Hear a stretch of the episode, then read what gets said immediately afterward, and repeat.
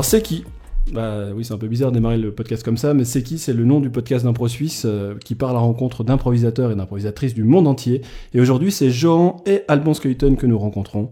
Alors Skuyten, ce nom te parle certainement parce que la famille Skuyten est remplie de talents. Bah, tout d'abord, évidemment, on a ces deux brillants improvisateurs euh, qui sont bien reconnus dans le monde de l'improvisation, mais aussi euh, une sœur performeuse, un oncle dessinateur de BD et lauréat du prix manga au Japan Media Arts Festival en 2013 un père architecte et inventeur d'objets hallucinants et plein de choses que je me réjouis de découvrir euh, avec vous durant ce podcast. Donc on est à Bruxelles, rue Wallem, Alban et Johan Skuyten. Bonjour Bonjour. Bonjour. Et je démarre vraiment comme si on était genre sur France Inter. Ouais, c'est génial, j'adore. C'est hyper professionnel. Euh, regardez la vidéo, l'appartement est aussi magnifique. Ouais, c'est beau, hein. Ouais, Euh, il est beau et il est bien grâce à la personne qui a fait l'état des lieux, Monsieur Alban Skuyten. Merci. euh, Voilà. pour ceci. Nickel. Euh, bah, euh, déjà, merci d'avoir accepté l'invitation. On va parler un petit peu avec vous de, vous, votre rapport à l'impro, euh, et surtout à travers le prisme de votre famille qui est pleine d'artistes. Donc, euh, Ouais, t'en as oublié d'ailleurs. hein. Oui. Je tiens, je tiens à dire qu'il en manque quelques-uns dans la liste. ça, c'est vraiment ce que je sais, ce que tu as bien voulu me dire, mais effectivement, il y en a 12 millions euh, d'autres. euh, à chaque fois qu'on en parle, à chaque fois, tu m'apprends de nouvelles choses. Je me réjouis de découvrir tout ça. Mais avant de parler d'eux, on aimerait bien parler de vous, euh, savoir un Mhm. petit peu qui vous êtes. Donc, euh, je, je- moi, voilà ce que je sais de vous. Déjà, on a Jean Skuyten à ma droite, improvisateur, inventif et créateur de beaucoup de spectacles. Euh, tu as joué notamment au Luxembourg, tu as joué Oui. forcément ici à Bruxelles aussi. Euh, et tu as fait plein d'autres choses euh, en lien avec l'impro aussi dans des formats qui sont pas qui sont généralement même pas liés au match. Tu as fait beaucoup de concepts, ouais. Comment toi t'es arrivé à l'impro? Alors, je suis arrivé à l'impro par mon frère, Ouais. qui, euh, qui en a fait devant moi, devant mes yeux pendant 7 ou 8 ans, avant que je me dise, tiens, en fait, peut-être que j'ai aussi envie d'en faire. Je suis un grand timide à la base, et donc j'ai jamais euh, entrevu ça, euh, cette possibilité. Ok, c'est marrant. Et- je ouais. connais pas du tout comme ça. Moi, Ah ben voilà, voilà, je suis un, un introverti qui s'est extraverti. euh. Ouais. Et, euh, et puis voilà, en fait, un, je- comment ça a commencé J'ai toujours cru que c'était impossible. Je voyais sa bande qui s'amusait et tout. Je me dis c'est génial. J'étais le, le plus grand fan, à mon avis, Mhm. de la famille. Mhm. Et puis euh, un jour, un, un week-end scout, euh, il y avait un, un gars qui était improvisateur, dont de- entre autres Damien Noquin, qui a, qui a organisé un match d'impro. Et euh, ben là, par rapport à tous les autres, moi j'étais, j'avais, j'avais 7 ans d'expérience de spectateur, donc je savais quoi faire. Et donc en fait, j'ai fait mes premières impros comme ça. Et tout le monde m'a dit, mais euh, tu fais de l'impro, tu devrais en faire. Euh. et, et je, me, je- ouais, je me suis dit, bah, je vais peut-être me lancer. Alban m'a dit, bah, il y a des week-ends d'initiation, ça engage à rien. Je me suis dit, c'est vrai que ça engage à rien. C'est bien de dire ça n'engage à rien. Voilà. truc. Donc j'ai fait le week-end, j'ai testé et, et j'avavais prévenu. Moi, j'étais- j'étudiais à Louvain-la-Neuve, c'était à Bruxelles, c'était le lundi soir, pas possible quoi. Donc euh, et à la fin du stage, le gars me dit, bah voilà, donc toi tu ne continues pas, hein, c'est ça? Si si si, je continue, je continue, je suis mordu, c'est fini. Hmm, Trop bien. Voilà. Bah cool. Bah, bien, bienvenue. Ça fait combien de temps maintenant? Je suis dit bienvenue un peu tard, mais Euh, ben, je crois que j'ai commencé l'impro en 2006. en ça 2006, commence ouais, à- ça commence à faire beaucoup. dater effectivement. T'es un vieux garçon de l'impro maintenant. Voilà, exactement. Bah cool. Et face à toi et à ma gauche, on a Alban Skuyten. Je, je veux juste savoir si tu as une feuille, je vais commencer à compter mes années parce que j'en ai pour quelques temps. le vieux papy de l'improvisation. non, quand même pas. Il y a, Alors, il y a moi- des, il y a des papis plus papis que moi. Il y a des papys plus papy que toi, parce que toi, tu, tu as l'air de toujours avoir 25 ans. C'est ça qui est assez, euh, assez affolant à chaque fois. Ça fait, ça fait bien 10 ans que je te connais et t'as pas pris une ride. C'est- très beau. Moi, j'ai fêté deux fois mes 18 ans. hein. Complet. À 15 ans d'écart. Dans 18 ans d'écart. Donc, Alban, improvisateur inventif et créateur euh, de beaucoup de, choses, toi aussi, de ton côté. Moi, j'ai noté improvisateur de génie, connu notamment pour son rôle du corbeau dans une comparée d'un match d'improvisation en Suisse euh, à Lausanne. Je sais pas si tu te rappelles de, cette fois où tu débarques sur une de nos comparées en faisant un putain d'oiseau. Et genre, t'as une standing ovation pour cette connerie. Bravo. je, je- je tiens à dire, euh, je, je, je plaide coupable, c'est-à-dire que j'ai, euh, je suis même un multirécidiviste parce que j'ai, euh, j'ai, je fais beaucoup de spectacles euh, d'improvisation et on ne parle généralement que de mes animaux à la fin, alors que je suis également un très grand constructeur, mais Mais les spectateurs, personne ne s'en rend compte. Donc je, je, je tiens à le dire à tout le monde, je suis un un improvisateur de génie, Ouais. mais qui n'est reconnu que dans son. Que pour les animaux, quoi. Ouais, c'est ça. C'est ça. Ouais, ça. Du cul des animaux, ça marche toujours bien en Bah impro, ouais, c'est bien connu. C'est la recette, c'est la recette euh, miracle. Toi, comment t'es arrivé à l'impro? Si tu me dis que t'as vu ton frère et que du coup ça t'a donné envie, euh, je te crois pas. Ah. Euh, Alors attends. Euh, en fait, euh, on, va, on va reprendre. Euh, moi, j'ai vu mes cousins. Alors, euh, c'est vrai en plus. Alors, mais c'était pas de l'improvisation. Mais en fait, euh, quand euh, j'étais tout jeune, mes cousins préparaient des, des spectacles. alors cette fois-ci, c'était des, des, des, des pièces de théâtre. Mhm. Et donc j'avais euh, 7 ans et euh, ils m'ont euh, ils m'ont demandé de jouer avec moi, avec lui, avec eux. Euh, Joan euh, probablement était encore un peu jeune parce qu'il devait avoir 5 ans à ce moment-là. Mais donc on on faisait des pièces de théâtre et c'était très très sympa parce que euh, on rejouait des sketchs qu'ils avaient qu'ils avaient appris lorsqu'ils étaient scouts. Mhm. et euh, on rejouait ces sketchs. Et puis euh, à la fin de, de l'été moi j'ai dit mais je veux faire je veux faire du théâtre et donc euh, à 8 ans été inscrit au théâtre j'ai fait 9 ans de théâtre c'était un théâtre euh, je, je, je- jeunes enfants ados mhm. et à 18 ans ben euh, ça s'arrête à tes premiers 18 ans. ah mes premiers 18 ans, oui, oui, euh, les deuxièmes 18 ans, j'étais j'étais déjà à l'impro. Et donc là, là, je me suis retrouvé dans une sorte de voie de garage, alors avec mon, mon ami de l'époque, Vincent Doms, qui fait aussi énormément de, de, de théâtre et d'improvisation, qui est, qui est comédien professionnel aujourd'hui. Euh, on s'est regardé, on s'est dit, mais on, on va, on va faire de l'improvisation parce qu'on avait eu quelques petits stages sur le sujet de l'improvisation. On avait trouvé ça absolument génial. Moi, j'avais découvert que je pouvais faire du, du spectacle sans étudier un texte et l'oublier instantanément.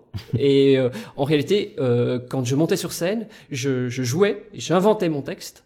Et alors mes, mes partenaires, eux, étaient complètement déboussolés parce Mhm. que ils ne pouvaient plus suivre la, la trame que j'avais euh, étudiée pendant des mois. foutu la merde dans une troupe de théâtre. Ah mais à plusieurs reprises, hein, c'est- c'est c'est véridique. Hein. J'ai joué Shakespeare en disant putain sur scène Ah ouais, et à plusieurs reprises. Donc là, je peux, je peux vous dire que cette année-là, je me suis dit c'est c'est pas pour moi le théâtre. Mais par contre, j'ai- j'aimais tellement la scène que on s'est inscrit à l'improvisation et donc là on a commencé. euh, C'était, euh, je pense en, oui ça devait être euh, 2000. T'avais 18 ans, Alban, je pense. ouais, c'est vrai. Ça, ça- ça fait Ouais, 23 ans qu'il a 2000. 18 ans. ouais. En 2001, alors. En 2001, exactement. 2001. Voilà. 2001, donc Ça 20, fait 20 ans. ouais. Bah, beau parcours les copains, c'est bien. Dis donc.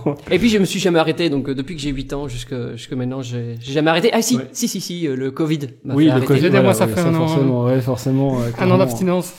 C'est un peu dur, hein, on commence à en avoir gros sur la patate, mais voilà, on tient bon.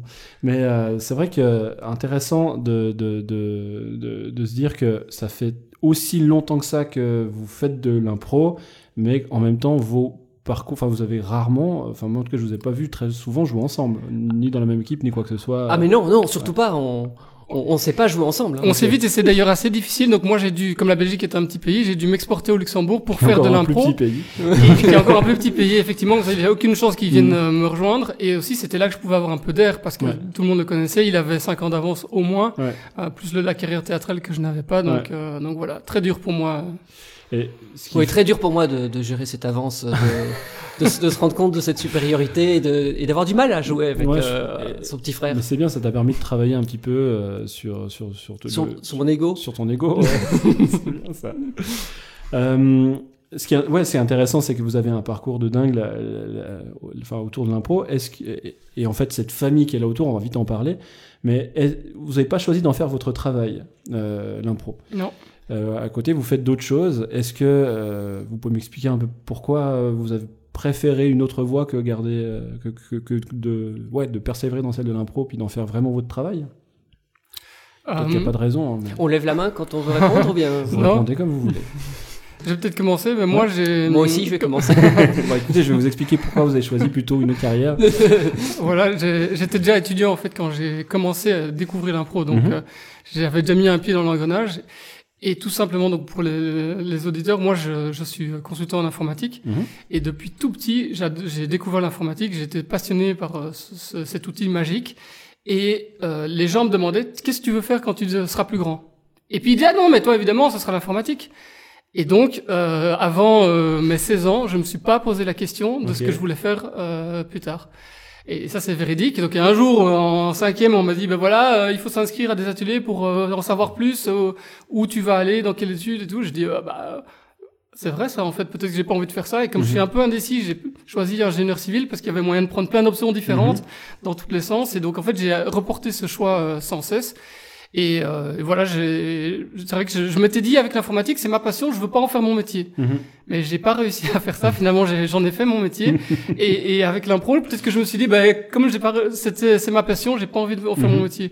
Je pense que il y a peut-être aussi un, un aveu de me dire que je suis pas en fait assez doué euh, par rapport à tous ceux qui font vraiment de, Ouais, ou j'ai pas le courage, je sais pas. Je pense que c'est plus une histoire de courage euh, et de travail, mais, mais enfin, ouais, c'est c'est intéressant vu vos parcours euh, en tant qu'improvisateur, euh, enfin, d'avoir fait ce choix. Effectivement, il y a beaucoup de gens qui se disent bah, je préfère pas parce que je, je veux que ça reste une passion. Il y a vraiment Il y a ce un plaisir, ouais. C'est peut-être ce que, ce que Alban va dire, je sais pas. Ben, c'est c'est assez marrant. J'ai deux, deux, trois anecdotes là-dessus. Euh, La première euh, sur, sur cette question-là, c'est que euh, depuis que j'ai commencé le théâtre, euh, les, les profs de théâtre, euh, qui étaient aussi improvisateurs, hein, donc c'était euh, Valérie Donte, Sophie Donte, euh, Valérie Benjilali, etc., qui sont tous des improvisateurs belges. Valérie Donte et Sophie Donte.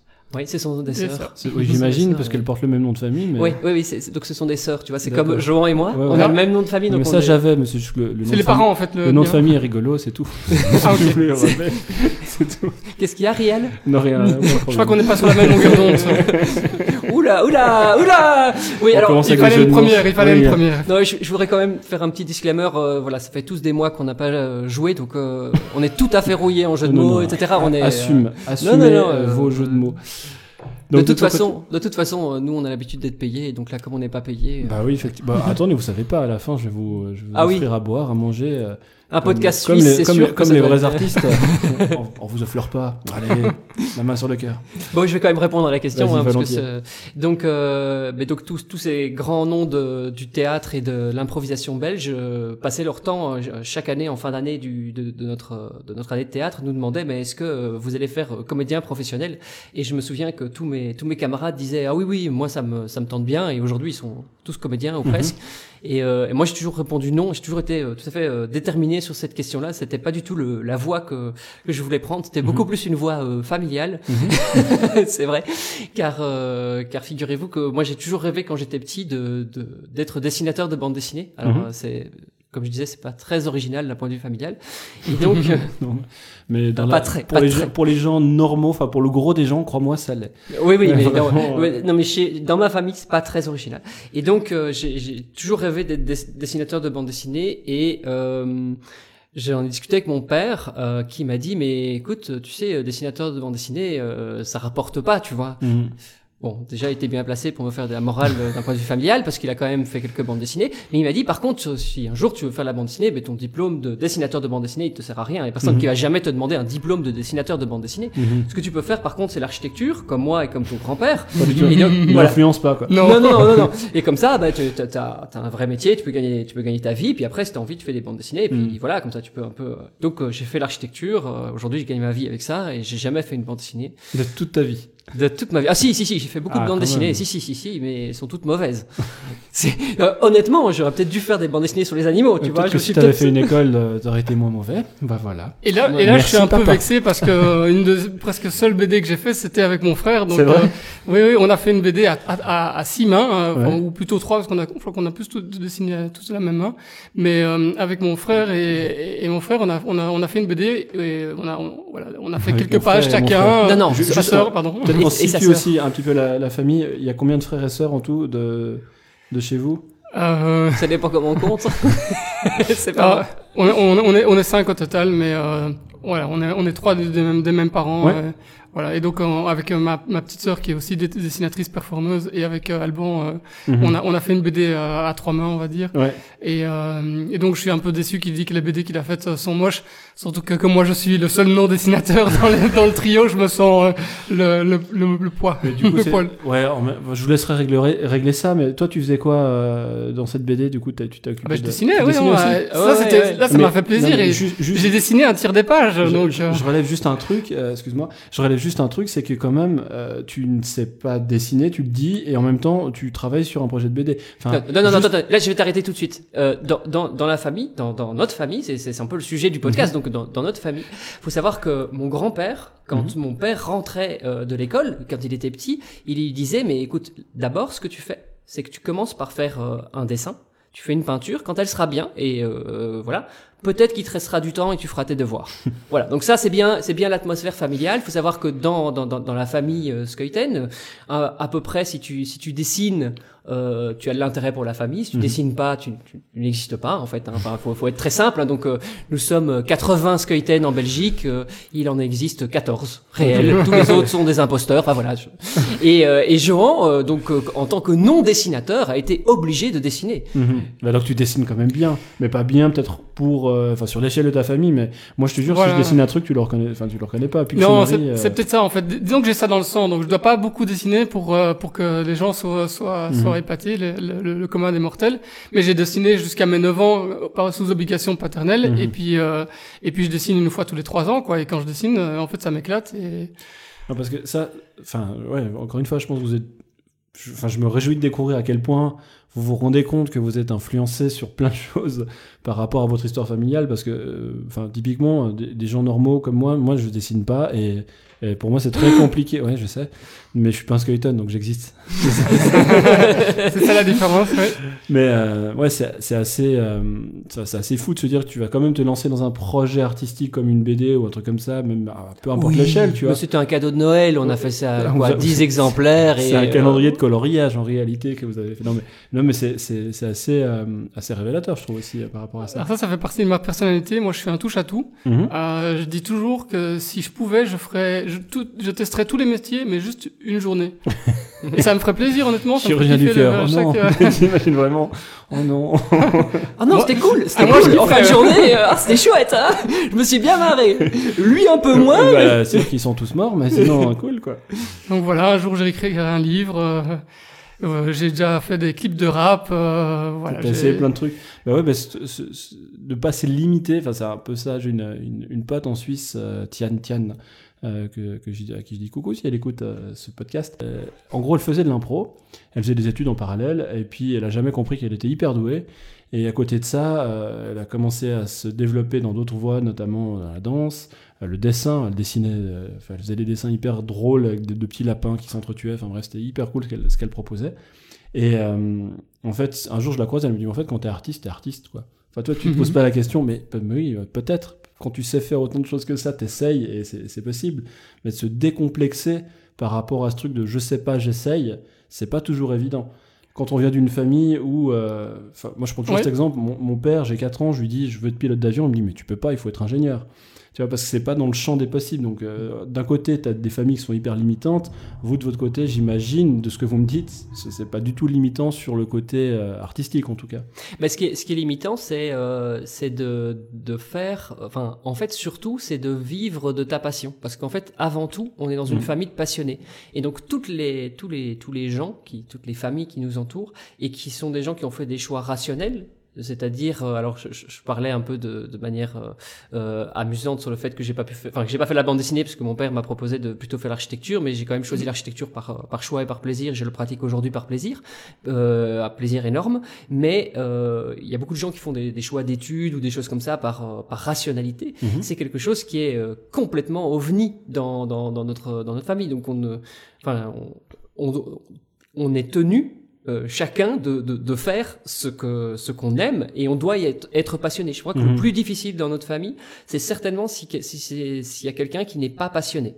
Je pense que la passion, qui c'est fera un job euh, qui, qui l'emmerde, quoi. oui, mais même, je pense qu'on est dans une famille de passionnés. C'est-à-dire que, euh, c'est-à-dire que le- tout le monde vit à 200%, quoi. C'est, c'est, c'est, c'est les, les réunions de famille quand on est euh, les 80 à Noël, c'est, euh, ça parle très fort, c'est, et c'est, et ça peut s'engueuler, ça peut, euh, parce que chacun a un avis euh, très Ouais. très arrêté sur les choses.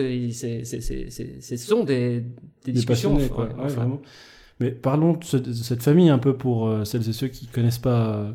euh, J'expliquais avant qu'on commence à enregistrer, moi, comment j'ai découvert un peu, euh, bah, en fait, tout, toute votre famille. L'univers. L'univers Skeuten. Je me retrouve à devoir imprimer mon, mon billet d'avion. Donc, je dormais chez toi, Alban, j'étais venu en week-end. On se connaissait déjà depuis de nombreuses années. Et tout d'un coup, je dois imprimer mon billet. Et tu me dis, bon, mon imprimant ne fonctionne pas, on va chez mes parents. On traverse la rue, on arrive chez tes parents. Et là, je découvre une maison. Donc, rien que dans le garage, il y a genre un prototype et une invention de ton père. C'est une voiture, enfin de votre père, une voiture à, à assistance électrique ou je sais pas quoi. On débarque dans le, dans le salon, euh, la maison est dingue. euh, Enfin, architecturalement, forcément, c'est dingue parce que le, le papa est architecte. Il y a une baignoire en bois euh, taillée vraiment À la main pour deux personnes. ouais, mais c'est- qui est dans la chambre, enfin juste ça, Ouais. avec des pierres que quand tu tournes, il y a, y a de l'eau qui, enfin je me rappelle de ça, et surtout une nacelle. Attendez, juste écoutez bien ça, une nacelle quand tu te poses dedans, qu'elle est accrochée aux arbres dans le jardin, quand tu te poses dedans et que tu, tu te mets à méditer, dès que tu es en état de méditation, elle grimpe dans les arbres tu es au-dessus des toits de Bruxelles en méditation. Non mais sérieusement, qu'est-ce que c'est que cette famille? T'as choisi le bon moment aussi pour passer. Je pense qu'il y avait tous les éléments pour te convaincre. Non mais c'est fou. Enfin, du coup, ouais. Donc, enfin, parlons déjà un peu du, du, du, du papa, parce que c'est, c'est votre, votre lien le plus, le plus, le plus direct. Oui. Euh, c'est qui ce monsieur Il fait quoi? Qu'est-ce qu'il a de Alors, euh, il est, il est, c'est un grand rêveur. Et donc, ce qui fait qu'il est, il est beaucoup dans sa tête, mais il, il invente beaucoup de choses et il n'a pas de limite. Euh, tous les possibles sont à explorer. Et je pense que c'est ça qui, qui le fait euh, entrevoir des solutions euh, que, que d'autres auraient réfutées. Donc, il est beaucoup dans les utopies. euh, il a inventé un, un néologisme, un mot valise qui est l'archiborescence, donc le fait de faire de l'architecture avec, euh, avec les arbres en, en, accord avec la nature. Ah oui, j'ai entendu ça. Ouais, c'est un des premiers, un des pionniers, effectivement, euh, de, de, de, ce, de cette discipline. J'ai entendu ça. Oui, donc dans les années 70, il a construit la première maison euh, autonome, ou pratiquement la première maison so- autonome. Donc c'est-à-dire que l'un des pans de toiture était complètement couvert de panneaux solaires dans les années 70. Il, a- il avait une éolienne dans son jardin qu'il avait reçue d'un Mhm. Caterpillar. Donc il avait euh, sonné aux usines Caterpillar, il avait négocié cette éolienne et donc il avait une éolienne qui alimentait euh, les batteries de sa de sa maison. Donc elle était euh, totalement autonome. Et il y a à cette époque-là, il y avait des, des 3000 japonais qui venaient chaque année pour visiter cette maison. Euh, donc euh, il était connu comme dans le monde entier pour euh, pour la construction de cette maison. Donc ça c'est c'est comme ça qu'il a débuté son combat pour euh, le, le- un futur euh, de, de, de lier le vivant avec le- l'architecture. Donc c'est l'architecture vivante et Ouais. il essaie de plus en plus de s'en rapprocher. Ok, donc ça, c'est pour la partie architecture. Tu disais rêveur euh, aussi. Ben, il a, il a toujours, euh, oui, pensé à plein de, bah, par exemple, ce truc de, de méditer, de l'éviter, en fait. eh ben, Ouais. c'est, c'est, c'est lui qui l'a imaginé, euh, en tout cas, je pense, et, et surtout qui a, qui a fait en sorte que ça devienne ré- euh, concret, réel. Ouais. Il a un ami qui est dans tout ce qui est méditation, donc il avait l'appareil euh, pour détecter le niveau de méditation, et il a dit, ok, je vais contacter quelqu'un qui va me faire un treuil, on va connecter les deux, et, et, et, et- et voilà, c'est, ce genre de truc, ça l'éclate, en fait. Mais ce qui, est drôle, c'est que, enfin, déjà ça, c'est, dingue. Puis ensuite, en discutant avec lui, il me dit ouais, j'imagine. euh, et je crois qu'il, dans mon souvenir, il, me- il montre une image, un dessin qu'il a fait, un dôme. Ah ouais. Euh, il me dit ouais, en fait, dans ce dôme, on pourrait, euh, on pourrait être accroché à des ballons d'hélium. Ouais. En fait, tu volerais. Euh, dans ce dôme pendant que d'autres personnes seraient en train de léviter sur ces nacelles, machin. Puis en, en gros, ce serait juste un parc de bien-être là- là-dedans. Comment ça s'appelle, tu disais? C'est un, ça s'appelle un aérium parce Un que c'est un, ouais. un- je crois que c'est un espèce d'hangar rempli d'air. euh, et, et alors ce qui est génial, c'est que ben, enfin, mon père a toujours adoré euh, voler. Moi, c'est quelque chose qui aussi m'attire, même si je suis peut-être plus trouillou. Mais euh, grâce à lui, on, on a volé. Trouillou? Euh, oui, c'est peut-être euh, trouillard. trouillou, Trouillard, voilà, d'accord. Euh, donc on, voilà. a, on a notre langage aussi. C'est Et- même pas belge, c'est juste Keuten. Exactement. Et donc en fait, euh, ben moi j'ai j'ai- j'ai déjà volé dans ces, ces ballons. euh, C'est assez euh, Ah, assez donc génial. ça existe. Ça, ça- ce qui existe déjà, c'est le fait de pouvoir voler. Donc c'est dans des Oui. hangars en, en dôme, donc en, en tôle. Donc en fait, on ne voit pas malheureusement l'extérieur, Ouais. mais c'est des ballons énormes remplis de, je crois c'est 200 200 mètres cubes remplis d'hélium. Et euh, et donc en fait, on a des comme des nageoires euh, et, qui- on peut voler, vraiment voler. Donc moi j'étais à 15 mètres de hauteur juste en volant comme ça, tout doucement. Et comme c'est très lent parce qu'il y a une grosse inertie, Ouais, eh ben ça euh, c'était 200 kilos pas 200 mètres cubes. Il me semblait Ouais. que c'était trop et en fait et, et vraiment on peut vraiment voler. Et ça c'est juste génial. Le seul problème c'est de la nature c'est le vent. Et donc lui il imagine un truc énorme pour pouvoir voler à travers la nature. Donc il y aurait des, des plaines avec des herbes. Et, euh, et moi j'ai hâte que ça se fasse surtout. Ah oui. Alors le, le, ce, ce système-là n'a pas été inventé par lui, donc ça a été inventé par un autre, mais ce qu'il est, ce, ce pourquoi il est très bon aussi, c'est de mettre en, en contact. Donc lui, il a imaginé l'architecture qui pourrait accueillir ça. Il a imaginé le lévitateur, qui est donc cet appareil qui permet de monter en lévitation. Ça, c'est vraiment son idée à lui. Euh, mais donc, il met hein, comme ça des, en contact et des, et des idées. Il est, il est tout le temps, euh, tout le temps dans, dans plein de projets différents. Enfin, notamment, il a, c'est- c'est pour changer, pour donner un peu l'ordre des possibles, mais euh, il travaille sur la coque d'un véhicule euh, électrique à pédale avec avec avec euh, quelqu'un d'autre qui est aussi euh, dans, dans, dans le domaine, qui est euh, Xavier Van der Stappen. Ouais. Euh, il, euh, Un quadricycle à deux personnes. Caréné, un quadricycle Mhm. avec un, un toit spécial pour la Belgique. il est, il, euh, il a Pour nos amis français, c'est parce qu'il pleut souvent ici. c'est c'est vrai. Et donc et donc aussi il travaille sur euh, il s'est intéressé à la, au la problématique du, de loger les SDF. Donc il a créé une SBL qui s'appelle Archihuman et euh, son bureau d'architecture aujourd'hui travaille euh, notamment à ça, c'est-à-dire construire des logements pour SDF mais des logements pérennes qui sont Mhm. pas des que, qui sont des logements qui vont les rester tentes, quoi. ce sont pas des tentes, mais ce sont même pas des bungalows. Donc, ce sont Ouais. des- c'est une vraie maison avec des fondations, etc., euh, avec euh, respectant toutes les normes euh, urbanistiques belges qui sont, Compliqué, voilà, pour nous imaginer. pour nos amis français, compliqué. Donc ça, c'est pour le papa. Euh, Oui. Je sais pas, on, on vrille directement sur l'oncle ou, euh, enfin, ju- juste décrivez un peu la famille, juste pour qu'on se rende compte. En fait, vous venez, j'hallucine. Mais- On peut partir du grand-père alors, si Bah, tu veux. Vas-y, si vas-y, euh, allez-y, comme vous voulez, je vous écoute.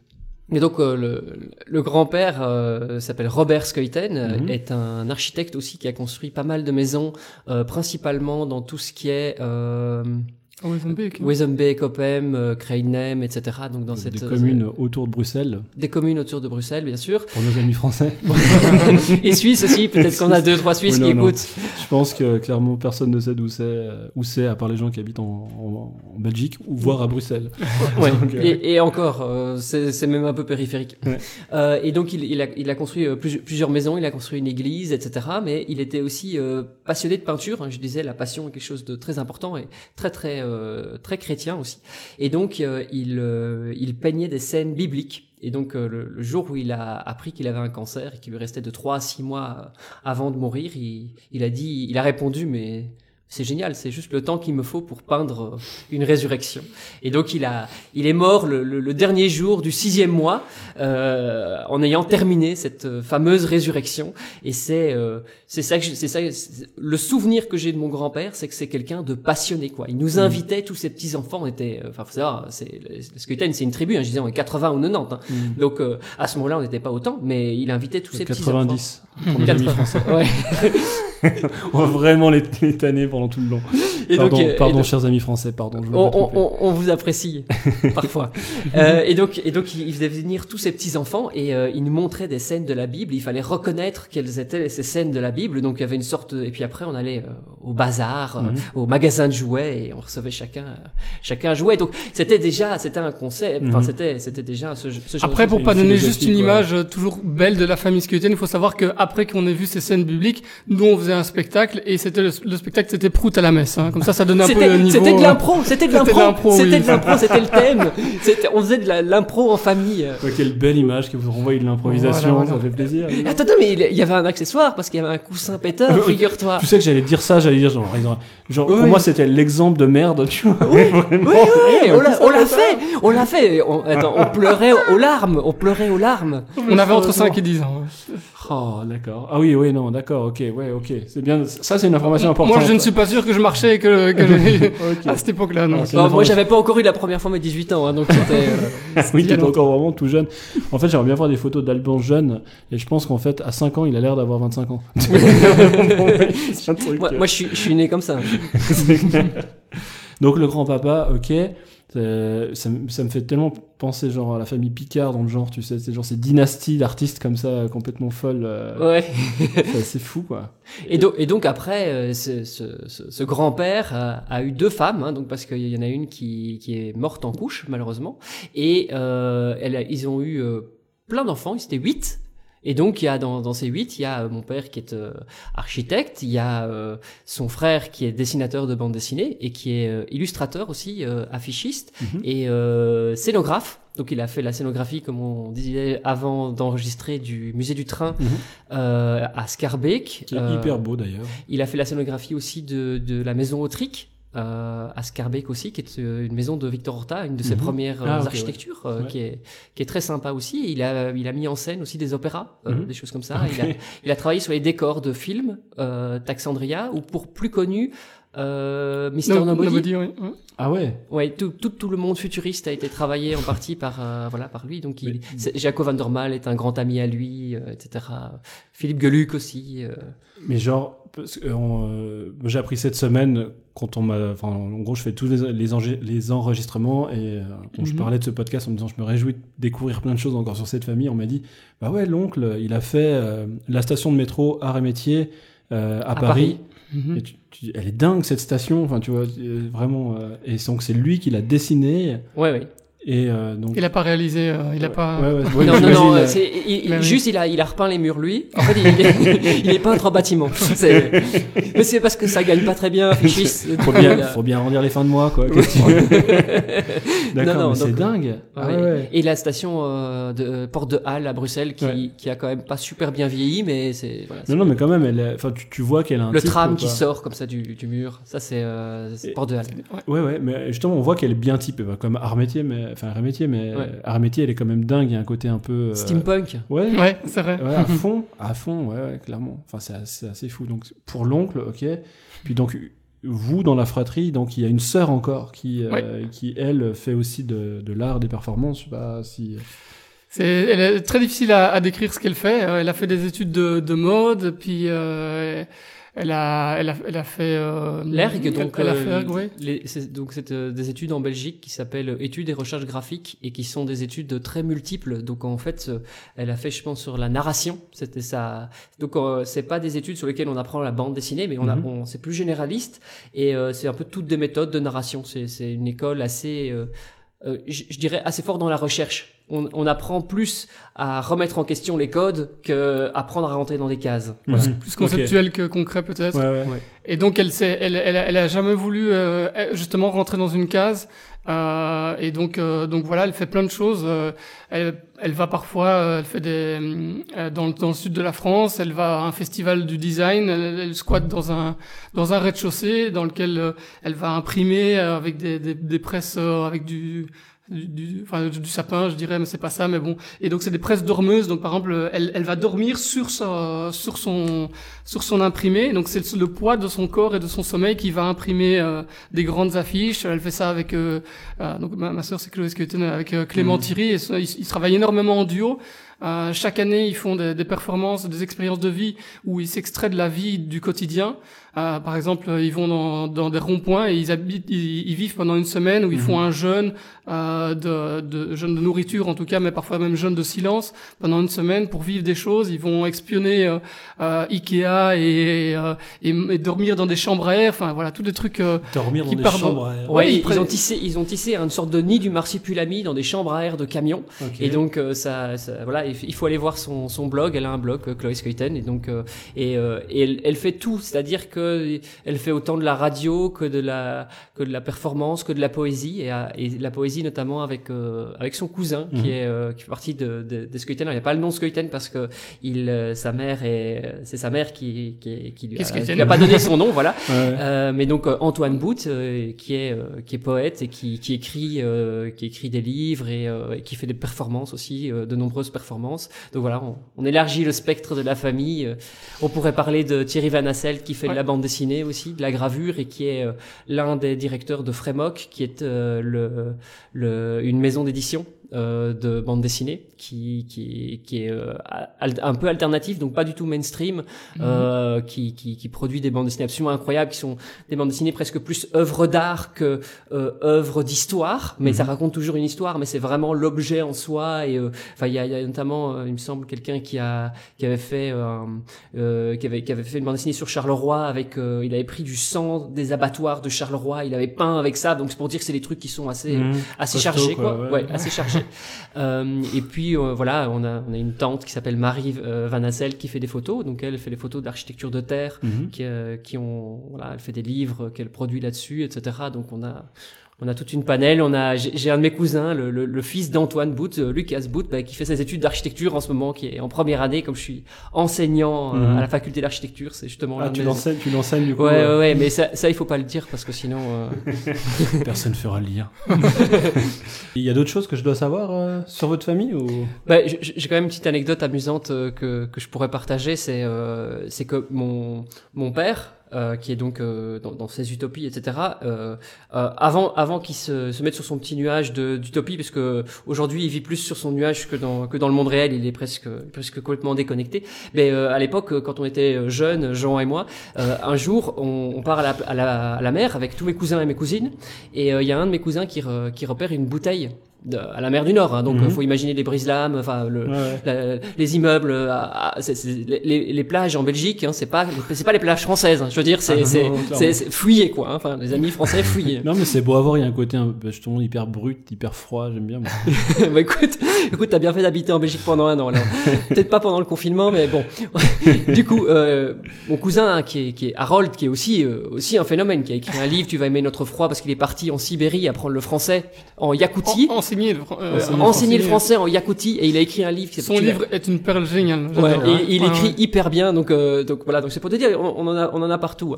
euh, et euh, et donc ce, ce, ce, cousin, mais qui était tout jeune à l'époque, qui était avec un petit un petit moule et qui et qui était là avec sa pelle occupé à creuser un, un trou, il trouve une bouteille dans l'eau et dans, dans, la bouteille il y a il y a un message, donc on, on, on déroule le message, c'est un message de, de Barbe Bleue, le grand pirate, qui explique qu'il a il a il a caché son trésor à la mer du Nord. Et donc, euh, il y, a, y a un plan avec une carte mais écrit avec une très très belle écriture sur un gros papier qui avait pris l'eau, etc. Et donc euh, ce qu'on fait, c'est qu'on va dans les dunes. Alors on essaye de retrouver, de se repérer dans, dans les dunes. Là, on trouve des petits coffres. On, on... Donc les dunes de sable qui sont sur la plage. Des dunes de sable qui sont entre les grands immeubles euh, immondes de, de, de, la mer du Nord. Hein. donc, euh, il y en a partout de ça, parce que moi, la seule fois où je suis allé à la mer du Nord, j'ai vu de ces dunes, donc c'est ok. Oui, oui, donc, donc c'est vraiment c'est 25 mètres entre deux immeubles. Hein. Ah je veux dire, c'est les dunes, les, petites dunes. Enfin, il y en a trois quoi. et, et, du coup là, on, on trouve ces, cartes et, euh, et on découvre qu'en fait il a caché, caché, son grand trésor sur la plage. Donc euh, il faut partir du brise-lames, il faut faire 20 pas, puis il faut creuser. Mais malheureusement c'est la journée et la marée est haute. Et donc euh, impossible d'aller creuser. Donc tous les enfants mais vont, se coucher, euh, dont moi, on dort tous dans nos petits lits euh, euh entassés dans des chambres parce que on a très peu de chambres. Alors mhm. évidemment, on est à 10 par chambre et on est tout excité toute la nuit. On rêve de ce trésor de barbe bleue. Et le lendemain, quand la marée est basse, ben on, on, on, va le long du brise-lames. On marche ces 20 pas avec mes parents. On a tous nos pelles, on est tout excités. Et puis on commence à creuser dans, dans, dans le sable de la mer du Nord. Et là, on découvre un coffre et on, qu'on sort. Alors, vous, vous, imaginez la tête des gens à la mer du Nord mais dégoûtés à vie. Hein. Ah, Tous les ans, ils viennent là, ils plantent leur, leur, parasol à cet endroit-là. Jamais ils n'ont trouvé le, le, le, coffre de la mer du Nord de Barbe Bleue, et nous on le trouve. Et on sort ce truc. Il y a des, il y a, il y a, il y a des, il y a des, il y a des poignards dedans. Il y a, il y a des, il y a, des tas de pièces de 5 francs belges. Alors les pièces de 5 francs belges à l'époque, elles étaient tout à fait dorées. Donc il y a des, des dizaines et des, dizaines de pièces dorées, etc. Et on a, on a, on a fait des tas de pièces dorées. On est tous partis au, au magasin de jouets. On a racheté plein de trucs. Et pendant des années, et non, pas pendant les années. Il est toujours, ce coffre est toujours caché ah sous le lit de mes parents. Car sous le lit de mes parents, il y a une trappe. Il y a qu'une seule chose cachée sous ce lit. C'est le trésor qu'on a trouvé à la mer du Nord. Et ça, je dis chapeau. Tu nous as envoyé du rêve à ce moment-là. Oui, merci papa. on est d'accord. Ok, ok. Non, juste, j'attendais cette chute parce que pour moi, genre, tu me dis, en fait, il est toujours là-bas. Non, on est d'accord. Donc, euh, c'était un gros coup monté. C'était un gros coup monté, oui. Mais ce qui serait drôle, c'est que maintenant, chaque année, à la mer du Nord, il y a des gens qui sont avec des détecteurs et qui cherchent le coffre, quoi. dit, jamais plus, nous, on se fait avoir. non, mais c'est dingue. Et pendant, pendant des années, on ne l'a jamais su que c'était, euh, que c'est resté, c'est resté une histoire euh, digne de, Ah, ça a duré bien plus longtemps que Père Noël et Saint-Nicolas, où mm. ça, on avait tout de suite compris que c'était faux, évidemment. Ouais. On, on, on s'excuse auprès des auditeurs qui, qui croyaient toujours, euh... Spoil. ah, on a spoilé, désolé. Ok, bah, bah, waouh. Enfin, je, ok. Belle famille, euh, dingue, ça va être fou euh, de faire partie de ça. Euh, bah, souvent, l'impro, si on revient un peu là-dessus, ça, mhm. ça, permet à des gens de juste se rendre compte que en fait ils ont aussi une partie artistique puis ça leur permet d'accéder à, à ouais, une partie artistique de leur, de leur personne mais parce qu'on vient enfin je, je, parle vraiment des gens normaux ça va peut-être vous choquer hein, je mais... pense pas que ça existe en fait, t'as pas une famille d'artistes du tout. Il y a personne qui a fait du théâtre, de la musique ou comme ça. Peut-être à la limite, t'avais un grand-papa qui jouait de la trompette, quoi.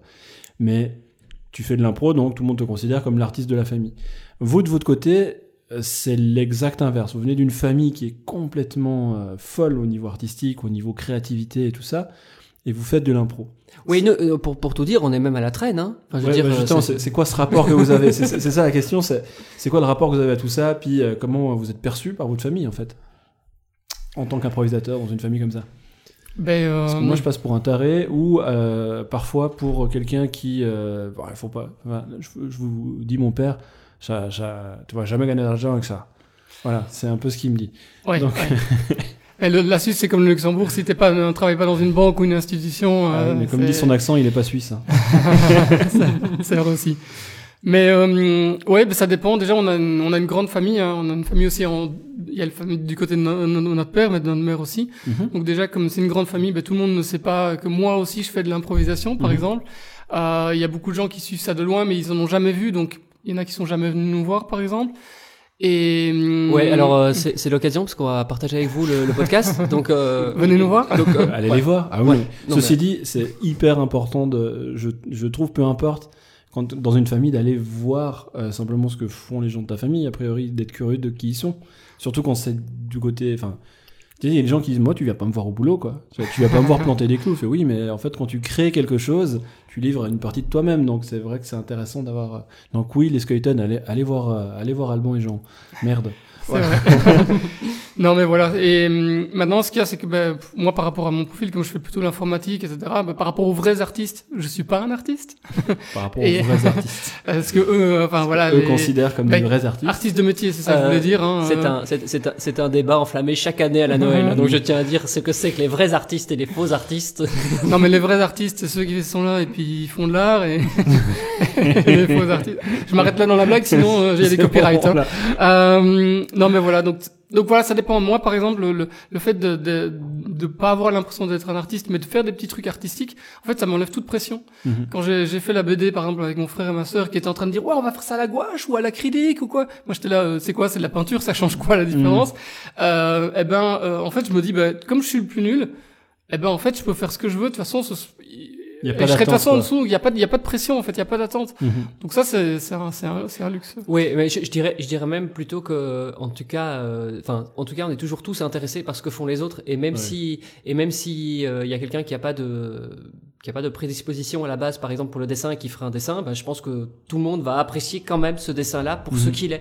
Et euh, je pense que c'est comme en improvisation, c'est-à-dire que en tant qu'improvisateur expérimenté, je peux voir un improvisateur qui débute et euh, prendre un vrai plaisir à le voir jouer, parce que sentir cette spontanéité que, ben, que en tant qu'improvisateur euh, expérimenté, on a peut-être perdu, euh, de voir ses maladresses aussi, mais mais à- à- ces maladresses qui finalement parfois sont d'une euh, d'une infinie justesse. Mhm. Et donc euh, donc voilà, c'est- c'est c'est aussi euh, de de de, de cette euh, de, de, de ces dé- démarrages qu'on peut aussi se- s'enrichir en tant que personne personne expérimentée. Donc c'est c'est très enrichissant et euh, et Chloé qui qui est donc notre sœur qui elle a fait la narration et qui est donc une for- une formation pour la bande dessinée, ce qui n'est pas mon cas par exemple. Moi j'ai fait l'architecture, je, suis- je suis enseignant en, en dessin euh, à la faculté d'architecture, donc euh, voilà. Mais donc j'ai j'ai la pratique du dessin, mais j'ai jamais fait la bande dessinée. J'ai aucune notion de découpage et des Mhm. choses comme ça. Euh, eh bien, c'est euh, j'ai perdu. Euh... Je sentais. oui, c'est vrai, pas mal. Euh, et donc, euh, je vais, je vais reprendre le fil.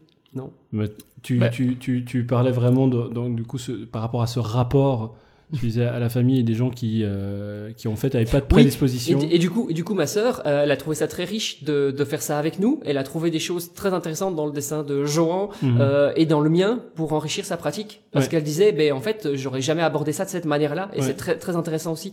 Et donc, malgré ça, après, ce sont des, des, des... ça, c'est un cadeau de Noël, donc ça reste dans le cercle privatif, Mhm. et on fait beaucoup de choses comme ça. Mais c'est ouais, c'est un peu.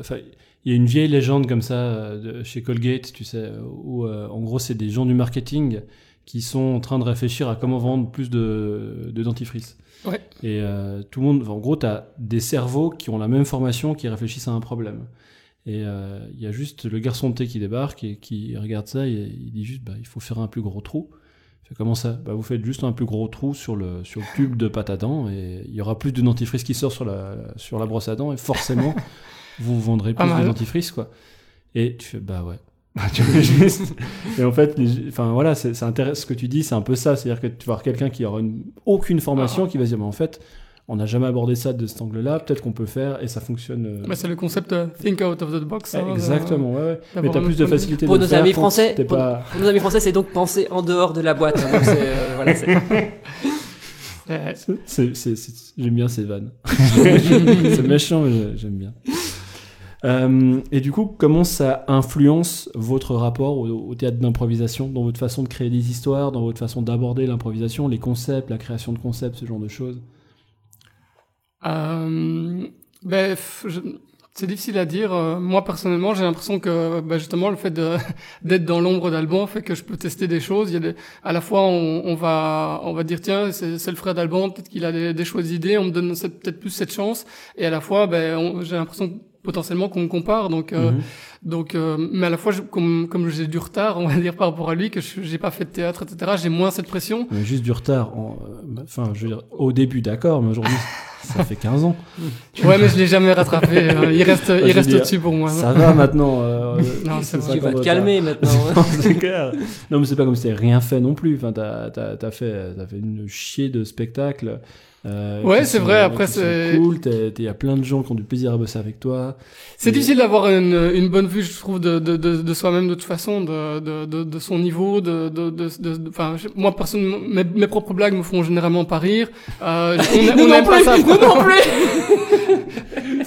Je te vois sauter à pieds joints sur la blague, tu sais, vraiment. Nous non plus! Nous non plus! Limite, t'es en train de boire et tu recraches ton verre pour pouvoir faire cette blague. Bah écoute, c'est important, non? Il n'y en a pas deux comme ça dans une vie de blague. Pour une fois qu'on peut l'enregistrer, son et vidéo, bah oui, c'est clair que Voilà. J'espère qu'elle va bien passer auprès du public. ils vont t'adorer, la bienveillance. Et, et donc, tu vois pourquoi, quand je suis en impro, j'aime pas qu'il soit là à côté de moi? Et j'entends toujours cette petite voix. Mais ce n'est pas drôle! Mais ce n'est pas drôle! En crachant de Pas de jeu de mots.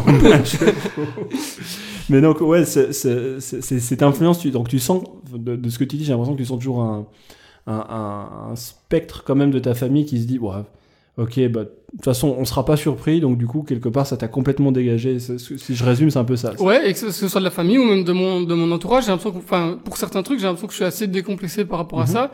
Et euh, et moi, on- ben, comme dit Alban, hein, je pensais que euh, que ça me définissait personnellement, mais apparemment c'est plus familial. C'est vrai que je suis passionné par les choses. Mhm. J'adore la, j'ai un côté créatif que que qui qui veut nous- qui veut toujours s'exprimer.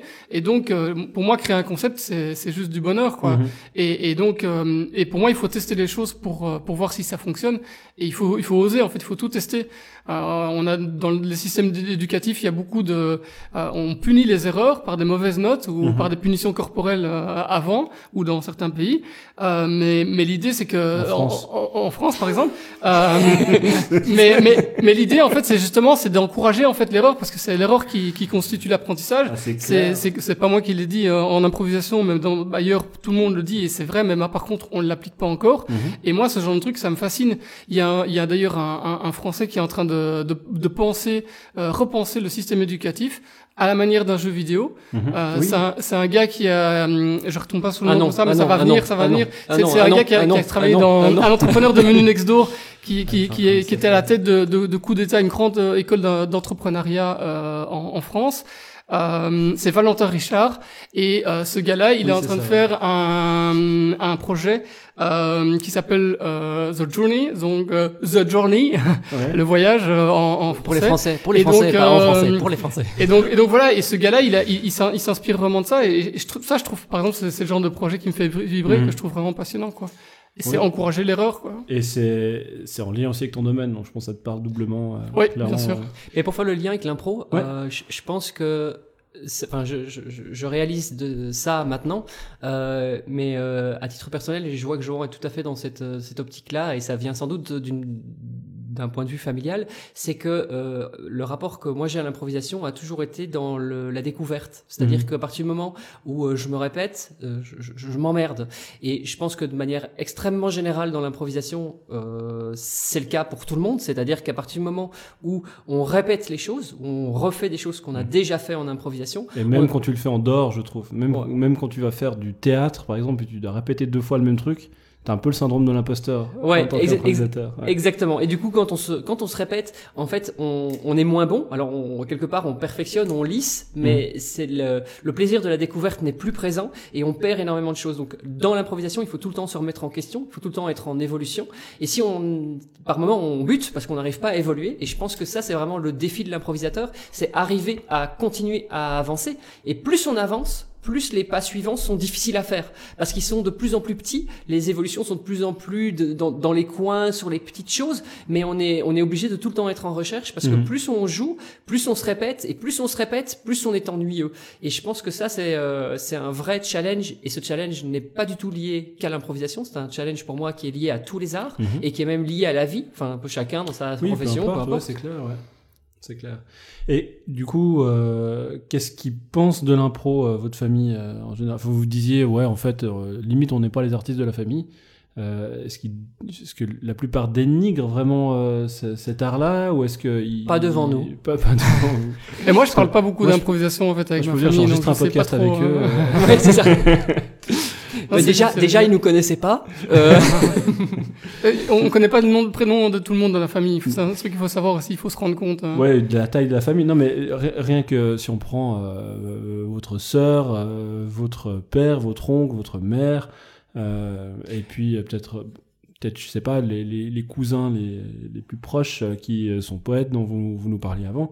Est-ce que ils ont du plaisir à vous voir en impro? Qu'est-ce qu'ils qu'est-ce qu'ils voient quand ils voient de l'impro? Est-ce qu'ils voient quand même du théâtre? Est-ce qu'ils ils voient une sous-marque du théâtre Ouais, attention parce qu'il y a aussi une partie qui fait de qui fait de la de la performance. Alors Ouais. attention parce que la performance c'est absolument indéfinissable. Ouais. C'est essayer de définir de la performance. On arrive toujours à peu près sur euh, le spectacle. Mhm. Et si on leur dit qu'ils font du spectacle, euh, on vexe beaucoup les gens qui font de la performance. Alors, quelque part, l'improvisation, c'est de la performance, mais ce n'est pas de la performance. hein. donc, on est dans ceci n'est pas une pipe.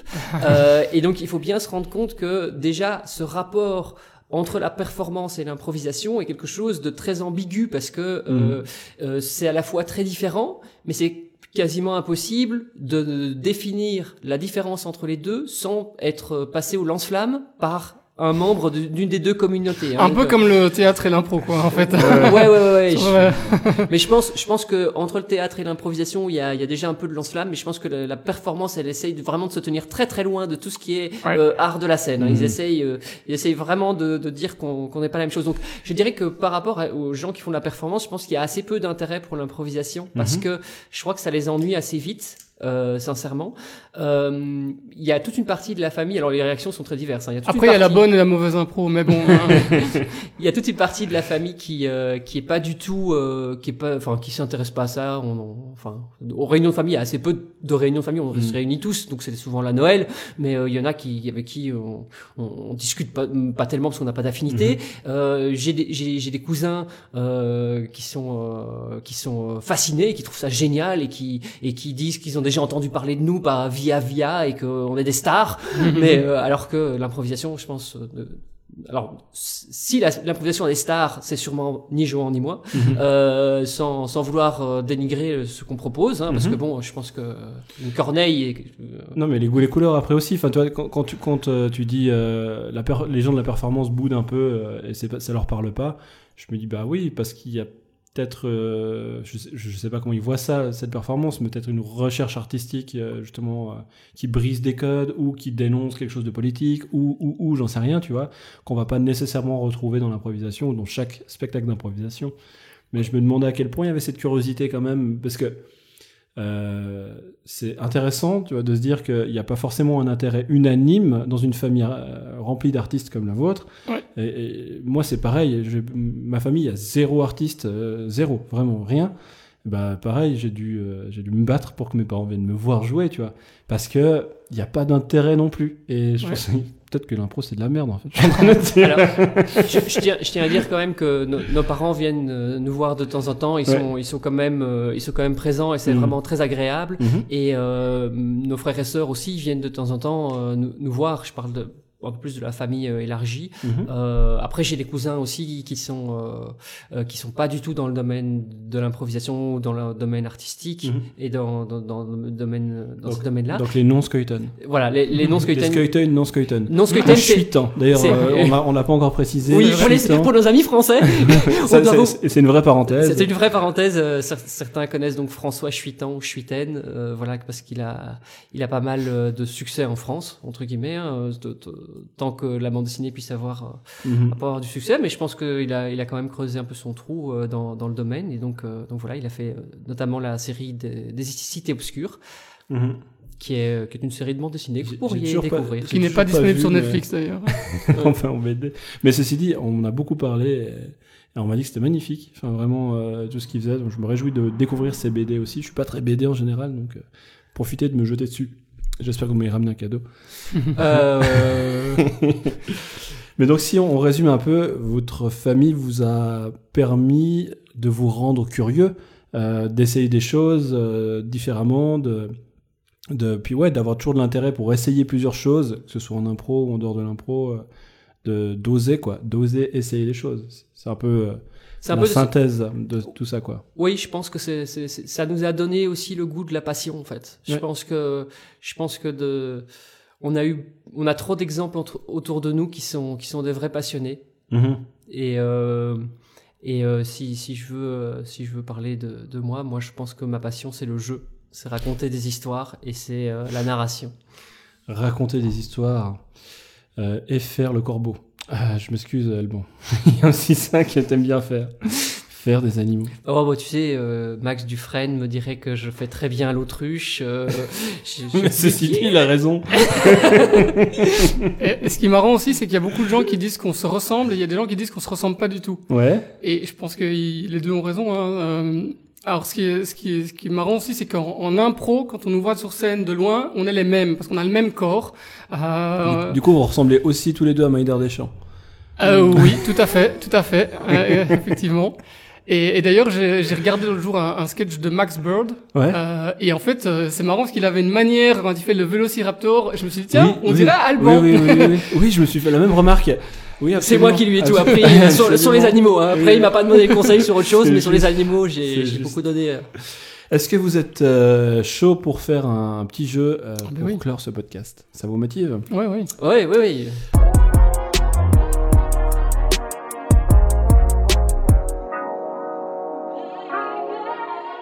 Alors, je vous propose un jeu qui s'appelle La question qui est vite répondue. Vous aurez euh, chacun à votre tour 24 secondes chrono pour répondre à un maximum de questions générées de façon aléatoire là-dedans, donc vous n'aurez pas les mêmes questions.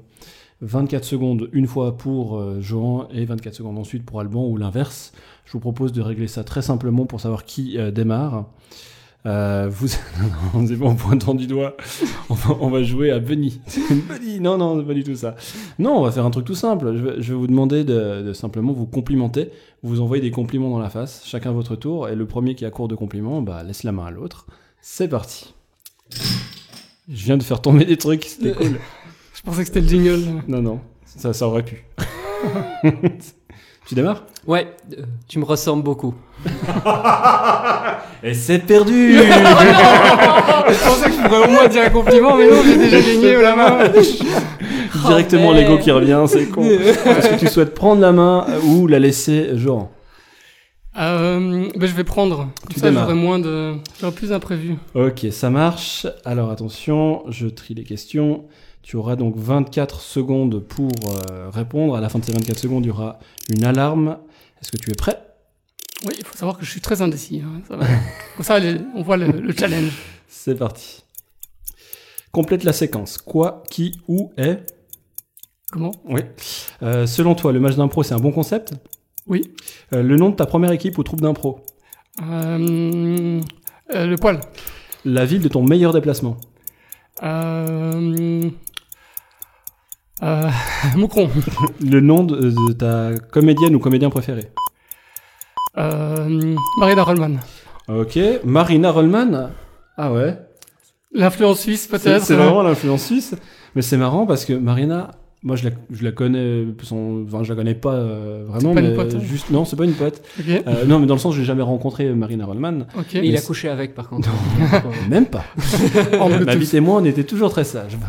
Et euh, non, mais c'est juste drôle parce que euh, en fait, c'est une amie d'amis et, euh, et gentiment, tu la vois à France Inter, tu la, enfin, ce qu'elle Mhm. fait, c'est vraiment cool et tout. Mais genre au tout début, euh, scène stand-up. Euh, bah, T'as vu voilà, son voilà. premier stand-up ouais j'ai vu des sketchs par-ci par-là, puis tu. Bon, après, moi, je suis pas très fan de stand-up, mais du coup, tu dis juste, ouais, ok, il y, a- il y a du job encore, quoi. Puis, genre, gentiment, tu la vois progresser, donc France Inter, euh, machin, machin. Puis tout d'un coup, euh, genre, je, je regardais une série dernièrement, euh, c'est 10%, Ok. euh, une série avec des agents, machin. Puis, genre, à chaque fois, le, le principe de l'émission, c'est qu'à chaque fois, il y a une star qui joue dans les épisodes. Et genre là, il y a je sais plus quelle superstar, je crois que c'est euh, Sandrine euh, Kiberlin qui joue. Puis t'as euh, Marina Rollman qui débarque et qui joue euh, Marina Rollman. Euh, Enfin, genre elle joue son propre classe, rôle dans une série comme ça. Et tu fais, ok, bah, c'est vraiment classe quoi. Enfin bravo. Elle- Tout ça pour vous remettre un petit peu à votre place aussi, parce que oui, j'ai une famille, nanana, nanana, bah il y a des gens euh, qui font des trucs bien. Il y a des gens qui jouent dans 10%. C'est la classe.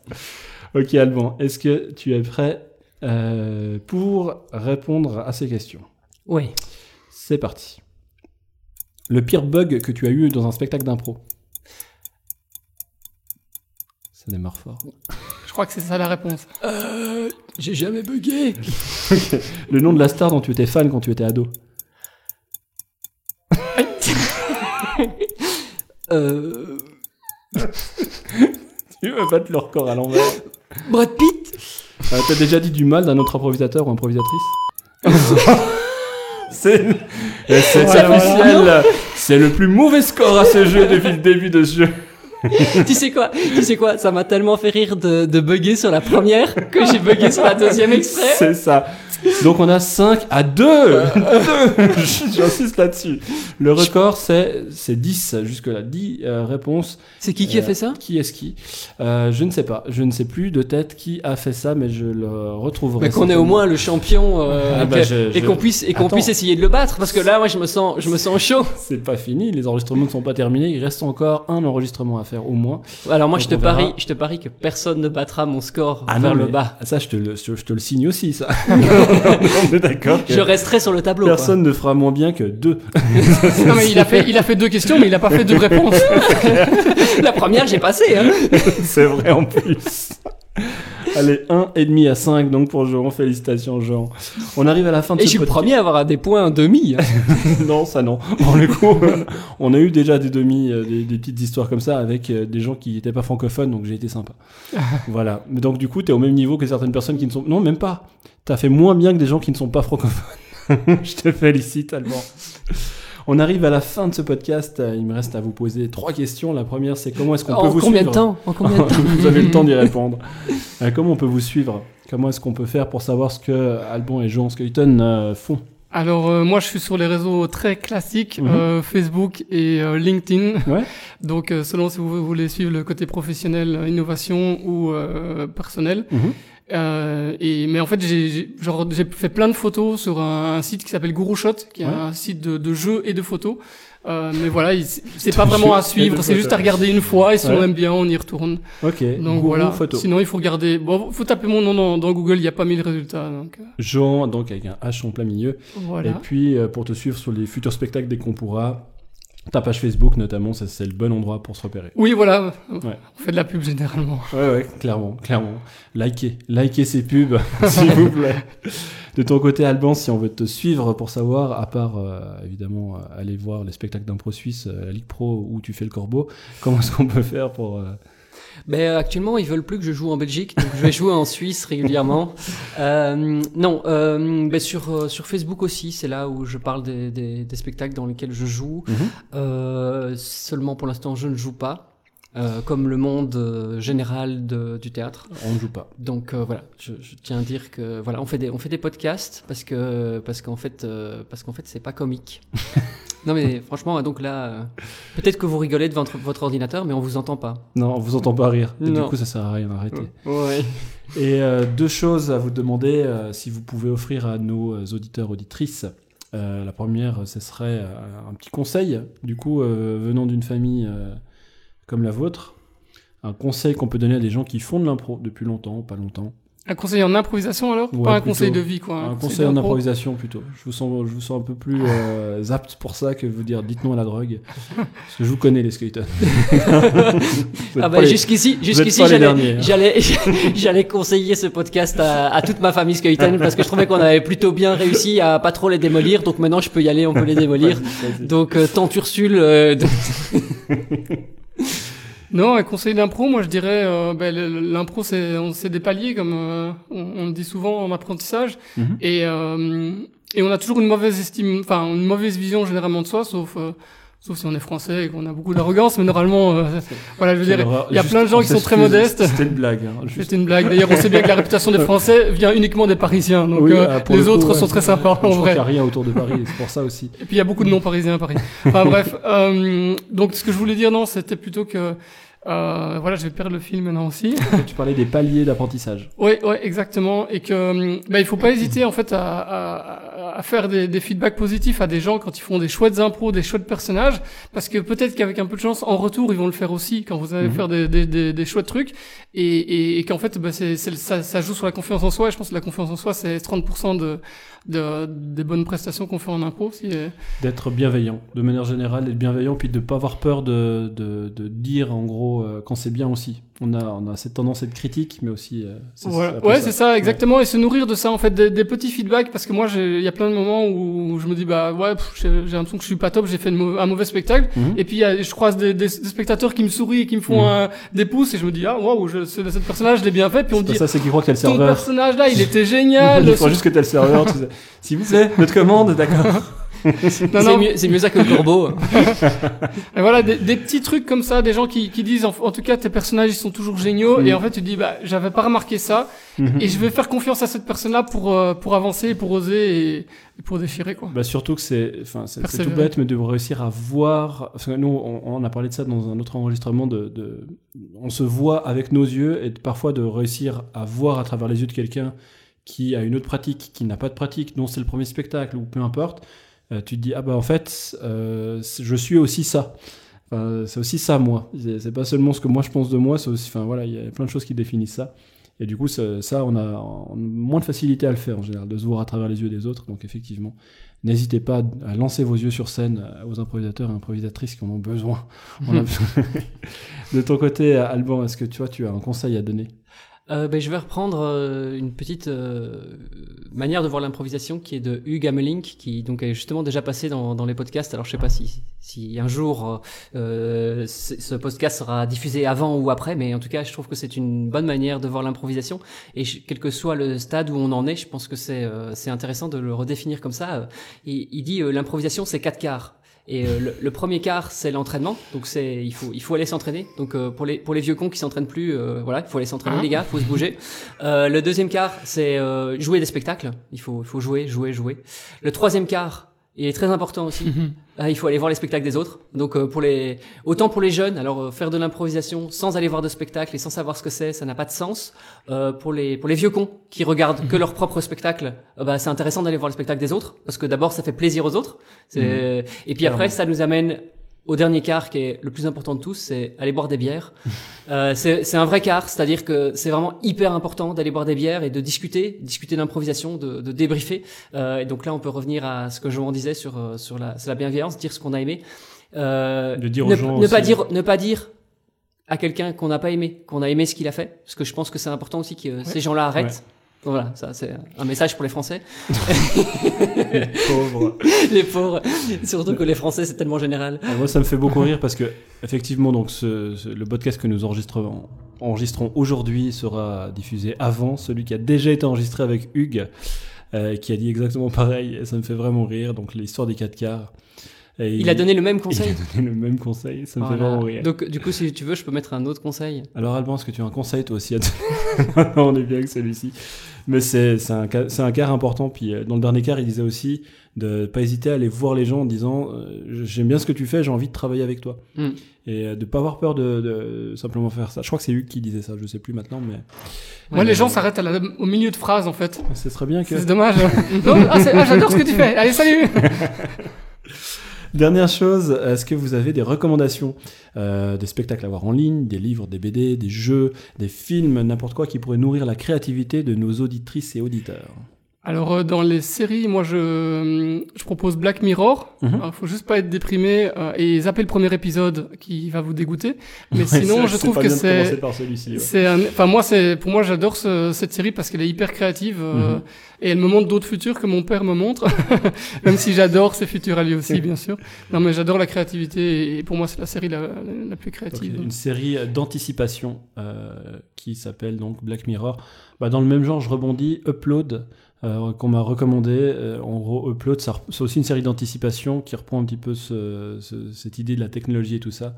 Tu, quand tu meurs, on, on va t'uploader euh, dans un cloud et en gros, c'est tes descendants qui vont payer pour que tu aies accès en fait à, à tout ce qui est divertissement et tout ça. Euh, et si euh, forcément bah, ils ne payent pas, tu te retrouves dans le, je crois que ça s'appelle le 2 gigas. Donc euh, t'as T'es compressé, quoi. les- les seules choses que- surtout que les seules choses que tu as à lire, c'est genre des modes d'emploi, ils sont pas dans ta langue. Enfin, tu vois, c'est vraiment euh, con comme ça. Et par contre, c'est super bien aussi. J'ai pas encore eu l'occasion de la voir, mais je vous la recommande quand même parce que la personne qui me l'a recommandé, je lui fais confiance. De ton côté, Alban? Euh, ouais, euh, c'est une euh, c'est- une bonne question. Euh, je je vais vous recommander de pratiquer du jeu de rôle. Euh, ça Je peut paraître dire du judo. Pas. Euh, aussi, bah, le judo, c'est vraiment bon euh, pour, pour votre santé en ce moment. Mais par contre, euh, le jeu de rôle. Alors pourquoi le jeu de rôle? Euh, Parce que en fait, en réalité, c'est pas extrêmement loin de l'improvisation théâtrale. Donc, on est un petit peu entre le croisement, on va dire, du conte, la narration du conte, euh, on, le jeu de société et, euh, et l'aspect repré- représentation théâtrale, performance. Et il existe beaucoup de sortes de jeux de rôle différents qui permettent de pousser plus ou moins certains aspects. Donc, il y a des, des jeux de rôle qui sont beaucoup plus tactiques, beaucoup plus euh, euh, presque wargame, etc. Euh, et puis il y a des jeux qui sont beaucoup plus euh, narration, narratif, euh, et, euh, et donc euh, voilà. Je vous propose ça parce que c'est quelque chose, je pense que il n'y a pas dû avoir souvent comparé euh, à mon conseil précédent qui, qui est repris euh, de, de Hugues. Mais donc voilà, là je, je Et, c'est- et- les jeux de rôle, c'est pas que Donjons et Dragons. Ça aussi, c'est important de parce que souvent, on, Ouais. enfin, on imagine ça, on imagine euh, Donjons et Dragons et genre, ok, des geeks qui vont se faire en fou d'une cave et qui vont faire semblant d'être, enfin, ou, ou les, les jeux de rôle grandeur nature. Voilà. Mais en fait, il existe mille autres choses qui n'ont rien à voir avec ça et qui sont des, qui sont hyper divertissantes. Et donc on en, on en trouve même aujourd'hui dans les, dans les magasins de jouets. Donc par exemple le Château Aventure, c'est déjà une sorte... Alors on est vraiment... Alors Château Aventure, on est vraiment entre le jeu de rôle et le jeu de société. Donc là on est déjà encore, euh, encore dans un mixte. Mais euh, il y a un jeu qui vient de sortir qui s'appelle Pour l'arène, qui est du jeu de rôle, qui est du, du jeu avec des cartes euh, qu'on trouve aujourd'hui dans tous les magasins. Il est sorti il y a pas très longtemps. Euh, on pourrait aussi euh, télécharger par exemple Zombie Cinéma, qui est un qui est un qui est un jeu de rôle, mais qui est très intéressant pour une chose très simple. Le nom me, me plaît déjà. Ouais, c'est c'est un, un jeu de rôle. Les règles sont sont, sont sur une page. euh, c'est- déjà, c'est un finlandais, je crois, qui a écrit ça. Ça a été traduit en français, donc ça ça se trouve en googlant euh, et euh, ça se trouve gratuitement parce que ça a été ça a été c'est mis à disposition. C'est c'est tout l'opposé de ce qu'on connaît du jeu de rôle, c'est-à-dire que c'est une feuille à quatre recto verso puis c'est des cartes. Et euh, l'idée c'est que c'est de la narration partagée, donc il n'y a pas de maître de jeu que, habituellement au jeu de rôle, et on va partager une histoire, on va la raconter ensemble autour d'une table, juste avec quelques amis. Et en fait, on va jouer euh, des personnes qui sont dans la ville où on est aujourd'hui, donc on jouera à Bruxelles, on choisit un lieu ensemble, on, p- on pioche des cartes avec des, des mots qui définissent le personnage, donc on va décrire notre personnage aux autres. Et ce qui va se passer, c'est qu'on va décrire une attaque de zombies dans ce lieu, et on va devoir essayer de les faire survivre le plus longtemps possible. Ok, trop Et, bien. ce- et ce qui est très intéressant, c'est qu'en réalité, tout ce jeu est basé sur des principes d'improvisation. C'est-à-dire que euh, le et peut-être que parfois ça manque d'explication dans les règles parce qu'elles sont très résumées, mais si on applique tous les principes d'improvisation, on s'en sort très bien. Par Mhm. exemple, s'il y a un des joueurs autour de la table qui décrit une scène, euh, c'est très important que le, le, le joueur qui joue avec lui ne le contredise pas. C'est-à-dire Mhm. qu'on va pas dire ah non non c'est pas une bonne idée, euh, on va pas aller dans la voiture, on va plutôt aller dans le magasin de vêtements. Non non, il faut toujours accepter si le si le joueur qui a le- la parole dit on va dans la voiture, il faut accepter cette information de la voiture et puis après il faut dire et qu'est-ce qu'on en fait? C'est-à-dire, ok, ben on rentre dans la voiture, Oui, peut-être qu'on et en plus, quoi. et en plus, et ça c'est- un, une des règles fondamentales Mhm. euh, de l'improvisation théâtrale. Donc non seulement ce jeu de rôle est un, apprentissage à l'improvisation théâtrale, mais en plus de ça, c'est, euh, les gens qui ont peur de jouer avec public, par exemple, ils pourraient très bien faire du jeu de rôle simplement. Car, Mhm. euh, voilà. Et là, et là, on est dans un aspect très narratif et très peu euh, jeu de société avec des dés, des statistiques, des bouquins de règles. À, Mhm. à- voilà. Et ça se joue en une soirée. C'est une demi-heure par personne. On est à trois. Ça se joue en une, heure et demie, par- quoi. Ok, ok. Donc, Ouais, euh, ouais. donc ça, ça reste très différent du jeu de rôle dont on a l'habitude. On entend que pendant reste cinq ludique, ans, on joue euh, euh, avec des geeks au fond d'une cave. ce que, ce que, ce que je fais. Ça me fait penser, euh, quand tu dis c'est très important le oui est, ça me fait penser à cette phrase. en français, on a un peu plus de peine, c'est the importance of the end. Euh, the end comme euh, l'importance de la fin ou l'importance du est. et, et je trouve ça, j'aime bien cette phrase d'ailleurs, je, je vais l'écrire sur mon mur Euh, Facebook. Merci beaucoup pour euh, vos, euh, vos recommandations, donc Black Mirror et puis de manière générale les jeux de rôle. Le dernier, tu m'as dit qu'il s'appelait? C'était Zombie Cinéma. Zombie Cinéma, comment je peux oublier ce nom? Magnifique, merci beaucoup pour ça. Bah voilà, euh, c'est qui? Bah c'est fini. Euh, ce podcast, vous avez passé un bon moment? Bah ouais, super. On va faire le, quatrième quart, on va boire des bières. On va faire quatrième quart maintenant, c'est sûr. Euh, et pour toi qui nous écoutes, bah voilà, ça s'arrête là pour toi. Désolé, on peut pas t'emmener avec parce que bah, on est en différé, mais sinon on l'aurait fait avec plaisir. Mais en attendant, tu peux te rendre sur notre site internet www.impro-suisse.ch. Il y a plein de contenus, on a un blog, on a d'autres podcasts à te faire écouter, Euh, on a des vidéos, des vidéos humoristiques aussi qui vont s'ajouter au fur et à mesure. Donc n'hésite pas, 3 w n'hésite pas, c'était joli euh, www.pro-suisse.ch. Sinon, soutiens-nous. Abonne-toi à nos pages Facebook et Instagram. C'est très important de s'abonner parce que comme ça, nous, ça nous fait de l'influence. Et toi, ça te coûte peanuts. Donc, Instagram, Facebook ou YouTube, impro-suisse ou impro espace suisse. Tu vas nous trouver. Voilà. Très bonne suite à toi. Clique sur le prochain lien et mets des pouces bleus. Tu fais super bien, le, le vendeur. On y croit. hein. Ouais, ouais, ouais.